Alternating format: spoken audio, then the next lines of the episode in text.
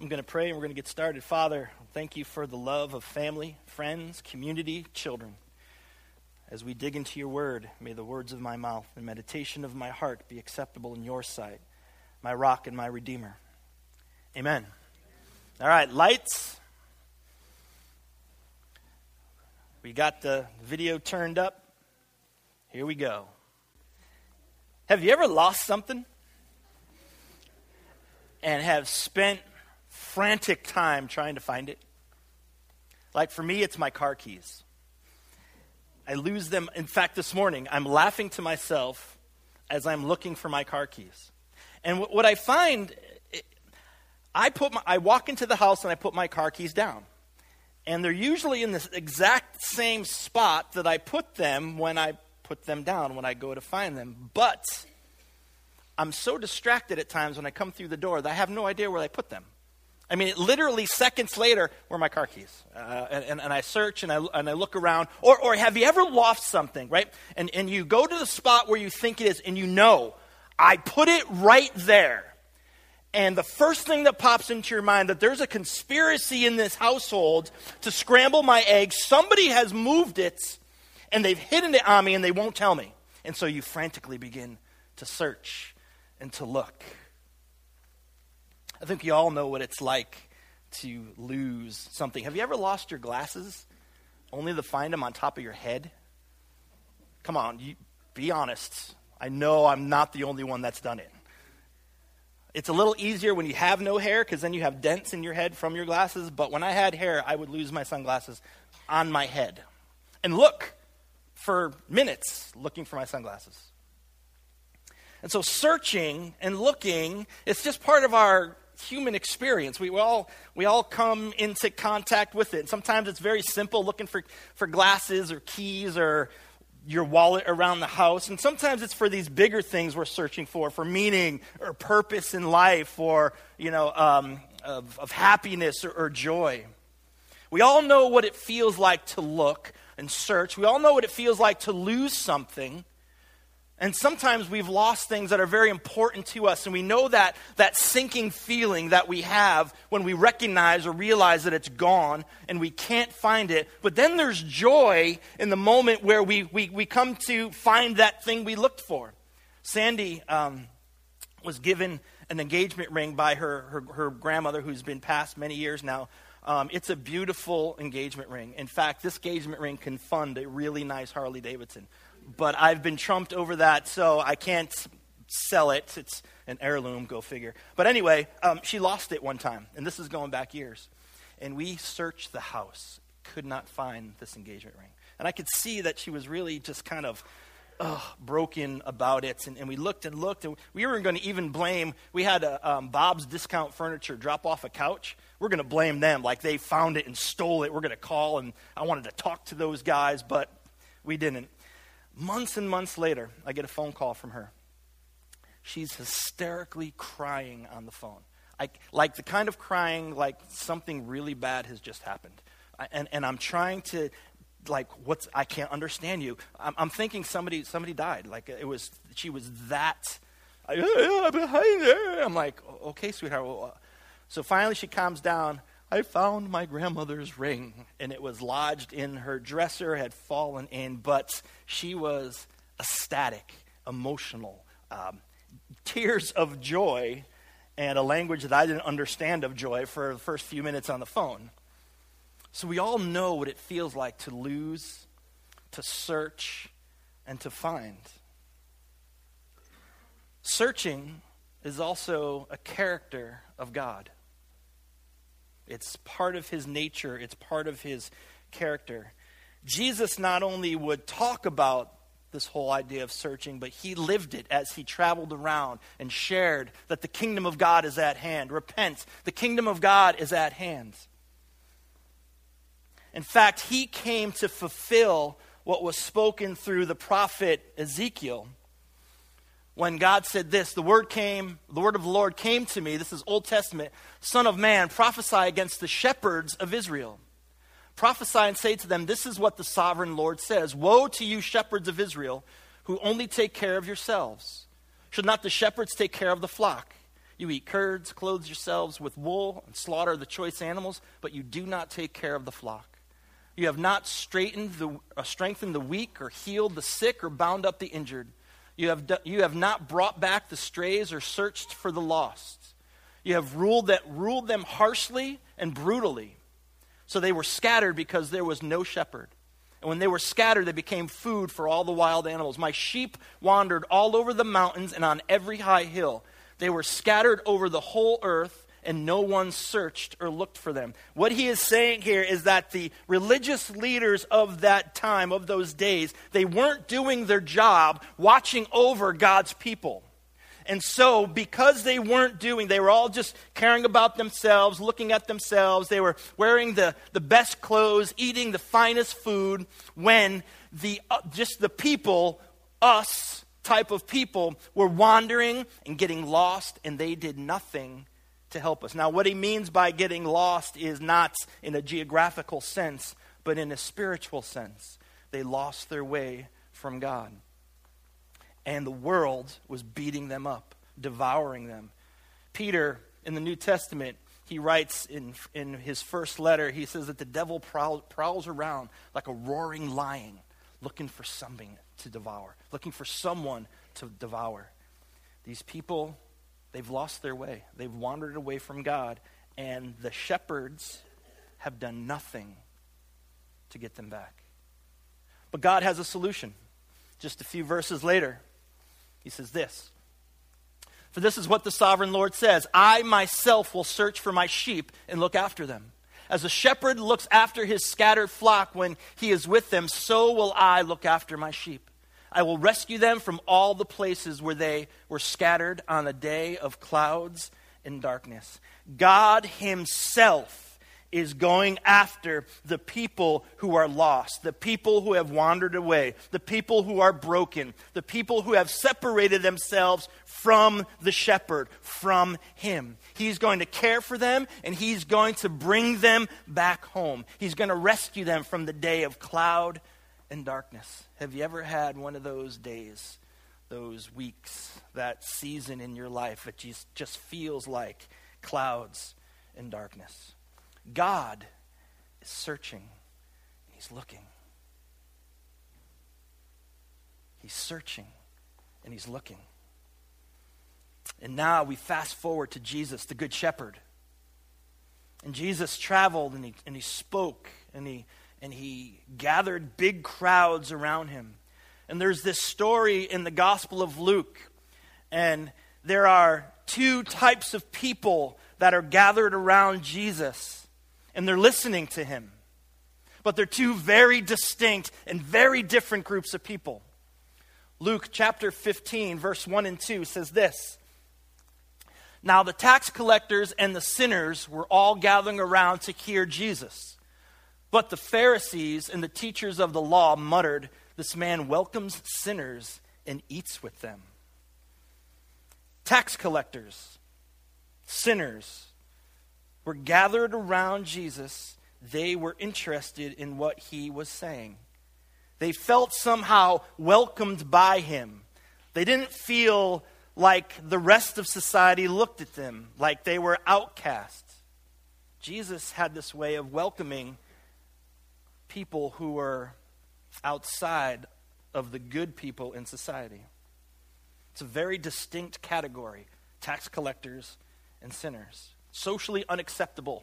If you were a good Jew, you did not deal with the sinner, and the only time you dealt with the tax collector was when you had to give them money. But the tax collector was a detestable person. They pretty much sold their soul to Rome to get a franchise to charge money to their own people. And so if Rome required a dollar from you, the tax collector would charge you five and pocket the rest. They were hated they were a hated group of people who took only money for themselves. Nobody liked the tax collector.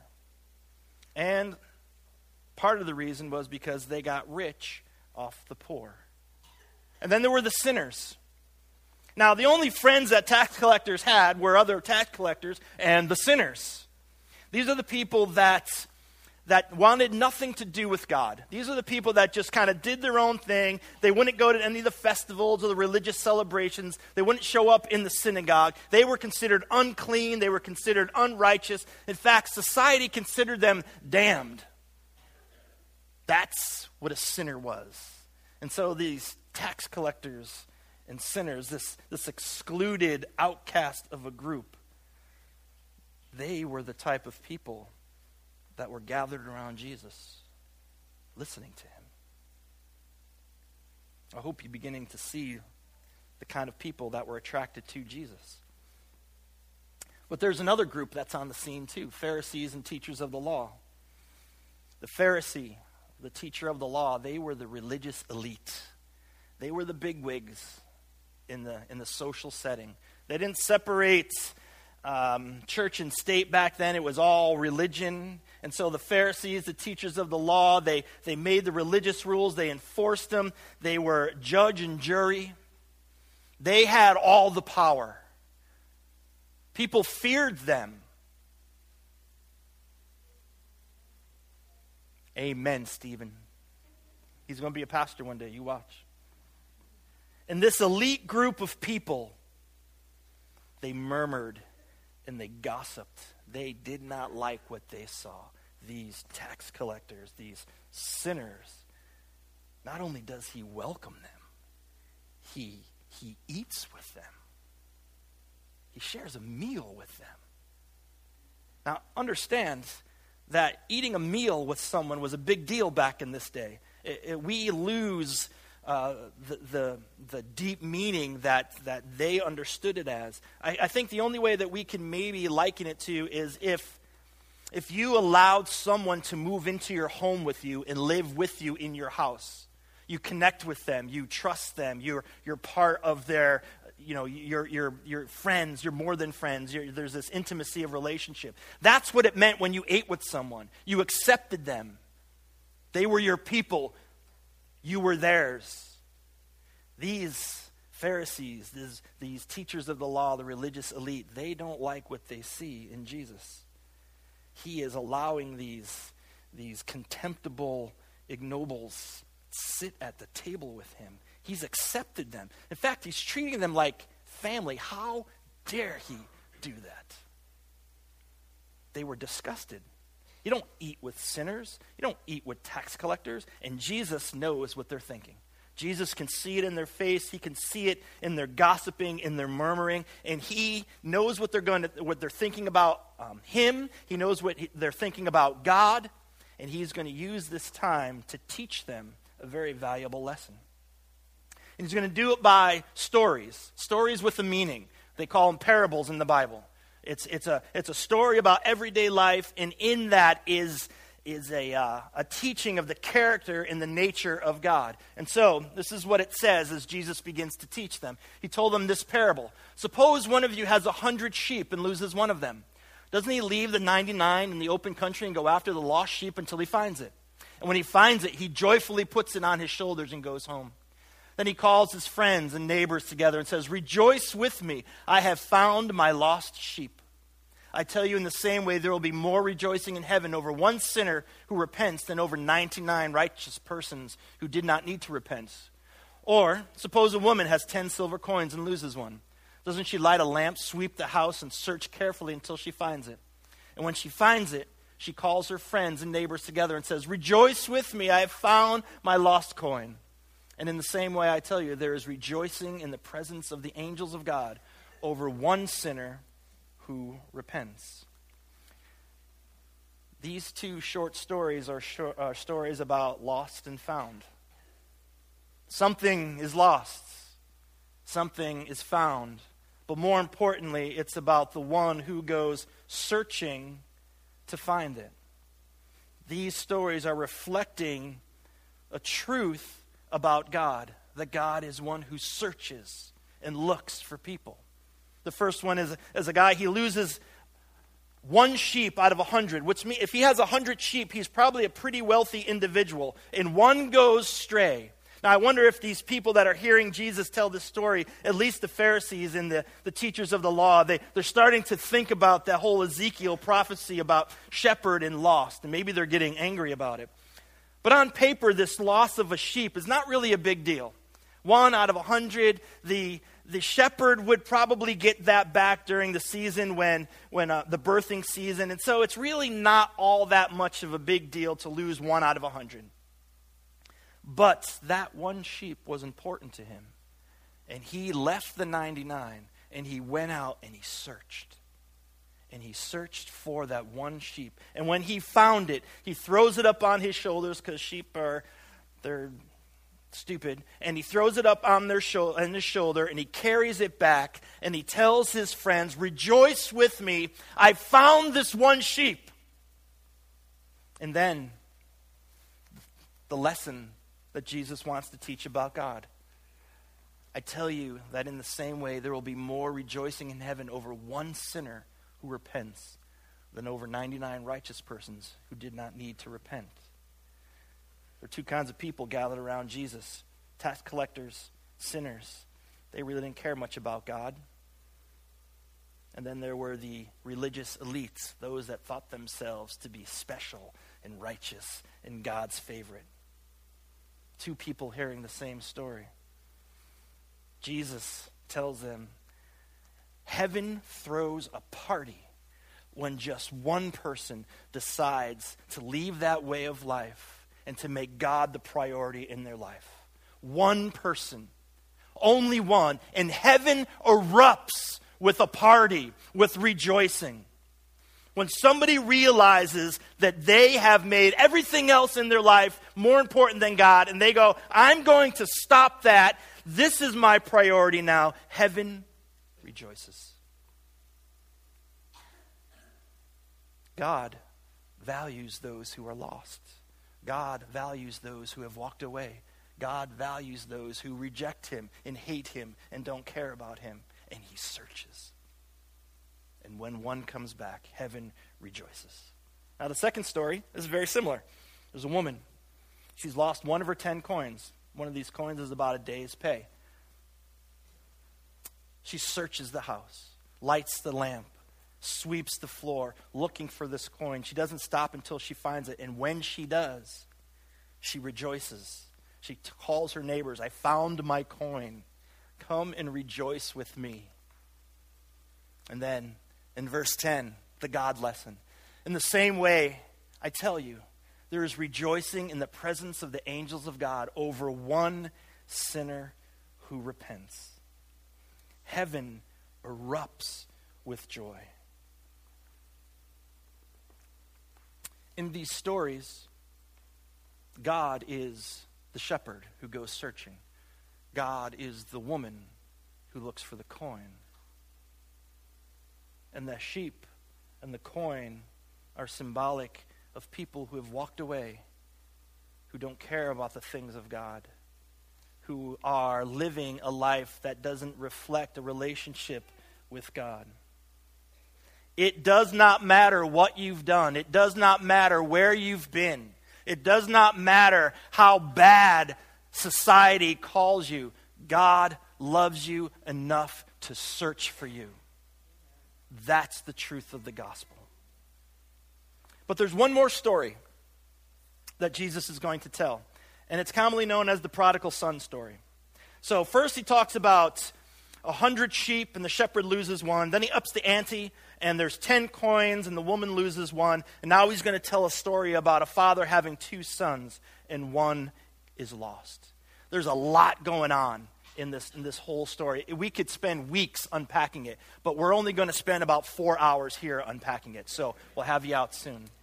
But I'm going to, I, I believe it's really small. Yeah, I'm just going to read it out of my Bible because I, I really want you to get a flavor for the story.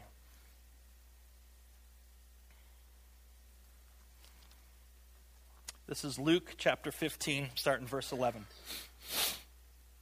Jesus continued There was a man who had two sons. The younger one said to his father, Father, give me my share of the estate. So he divided his property between them. Not long after that, the younger son got together all he had, set off for a distant country, and there squandered his wealth in wild living.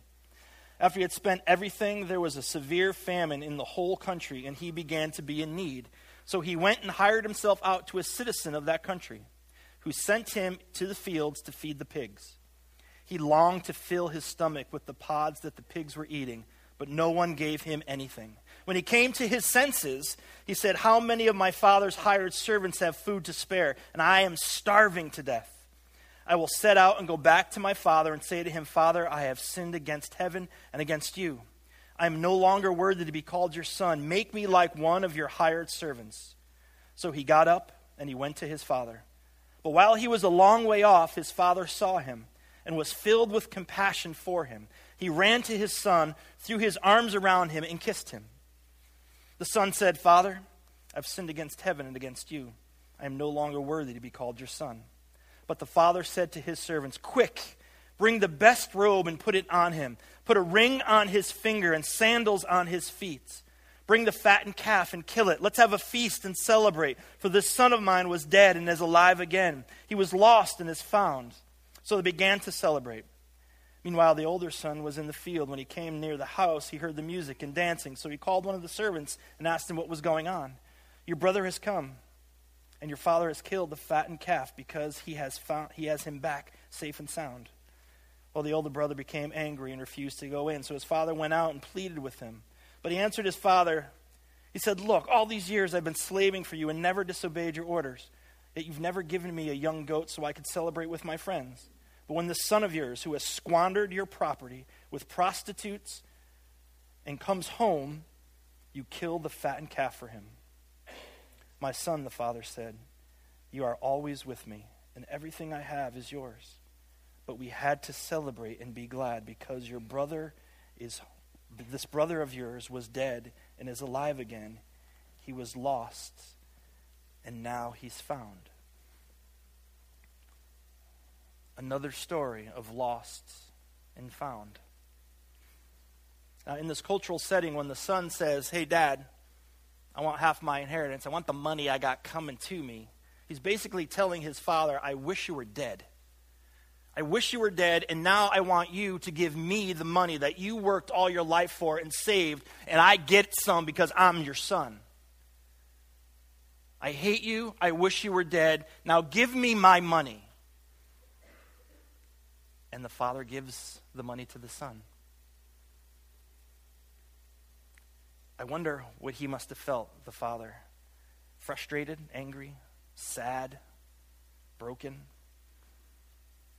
But the son says, I, I wish you were dead. Give me my money. And the father says, Okay. I'll give you what you ask for me. And then the son comes to his senses, runs out of money, decides, I need to go home because even the servants in my father's house have it better than I have. Maybe he'll take me back if I say, I, am not worthy to be your son, but I, let me be one of your servants. And so he decides to go home. But I want you to pay very careful attention to verse 20. So the son gets up and went to his father, but while he was a long way off, his father saw him and was filled with compassion for him. He ran to his son threw his arms around him, and kissed him. The father saw the son a long way off. Jesus is painting the picture that the father was looking, searching, hoping, waiting for the son to return. And he had no idea why the son was coming back. He didn't know what was going on in the, in the kid's head. The kid could be thinking, well, maybe he's finally dead and I can get some more money, maybe from my brother or from my mother. Or maybe I just want to brag a little bit and, and, and just say, Dad, look at I've, I've done so well without you. He has no idea why his son's coming back. But the father searches, looks, sees his son coming from a long distance, runs out to him, compassionately throws his arms around him, kisses him, and loves him the father doesn't care about the reason why he's coming back. He's rejoicing that he is coming back. This would never happen in this culture. At best, this son knows that he's going to have to grovel at his dad's feet. just to become a slave or a servant in the house. But the Father will have none of it. Arms around him, kisses him. There's a great picture painted by Rembrandt called The Return of the Prodigal Son. And this is just a piece of it. And this shows the Father embracing his Son as the Son rests his head on his Father's belly, on his Father's chest. Compassion, love, acceptance. The Son's face, he's home. And he's experiencing the love of his Father. He has been welcomed. And at the end of the story, we see again what Jesus says. We had to celebrate and be glad because this brother of yours was dead and he's alive again. He was lost and he's found.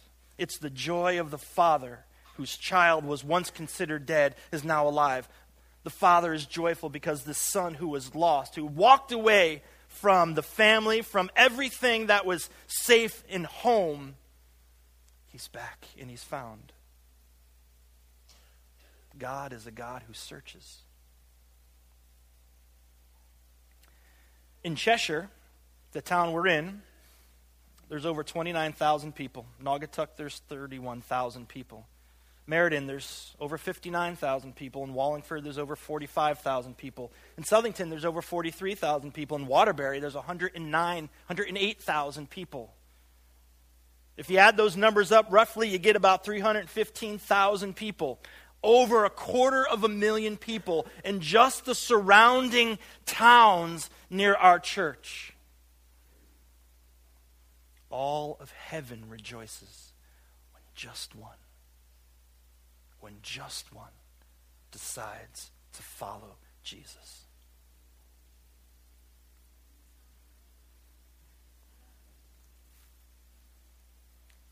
All of heaven rejoices. Do you realize that when you decided to put your faith in Christ, heaven threw a party and rejoiced? And I believe in this room, some of you, the party's still going on because they cannot believe it actually happens. and so we, as the church, need to be about our Father's business.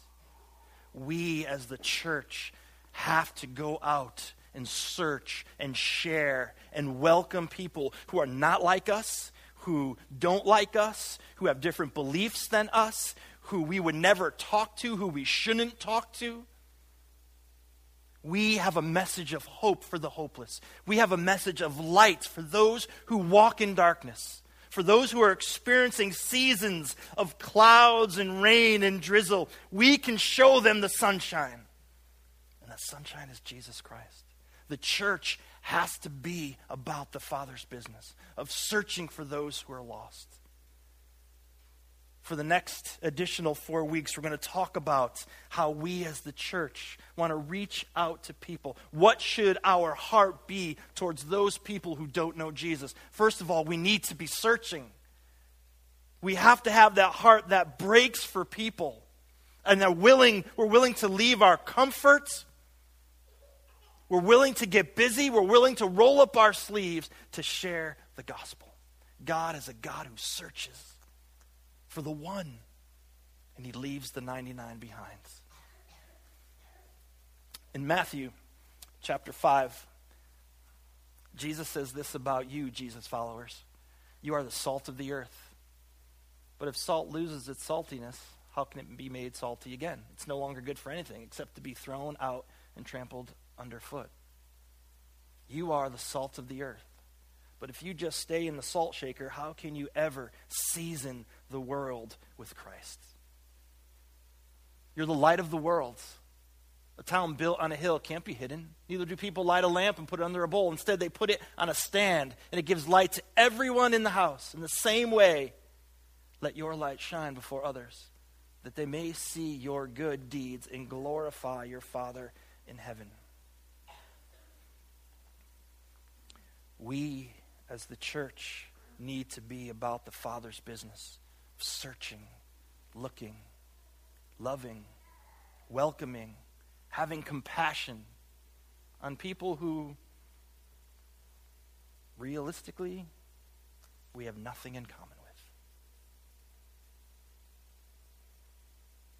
That's the Father's heart, that none would perish, not one. It needs to be our heart. But what's in our heart has to be translated into action. The salt doesn't season the food unless it leaves the shaker. The light doesn't leave the house unless the windows are thrown open and it's allowed to shine. Father, thank you for your word and that you've caused this word to be protected for so many years. I pray by the power of your Holy Spirit that this would sink deep into us and that you would transform our hearts to the heart of the Father, that we would be a church who searches, who looks for opportunities to share the grace of the gospel. Thank you for this community. Thank you for the blessing of this day. Again, we ask you to bless the Avini family. Bless Colin, Dave, and Beth Ann. May they continue to grow into everything that you have for them as individuals and as a family. And we pray these things in the name of your precious Son, Jesus. Amen. Amen. I love you guys. Great to see you and meet some of you. We'll see you next week. Peace.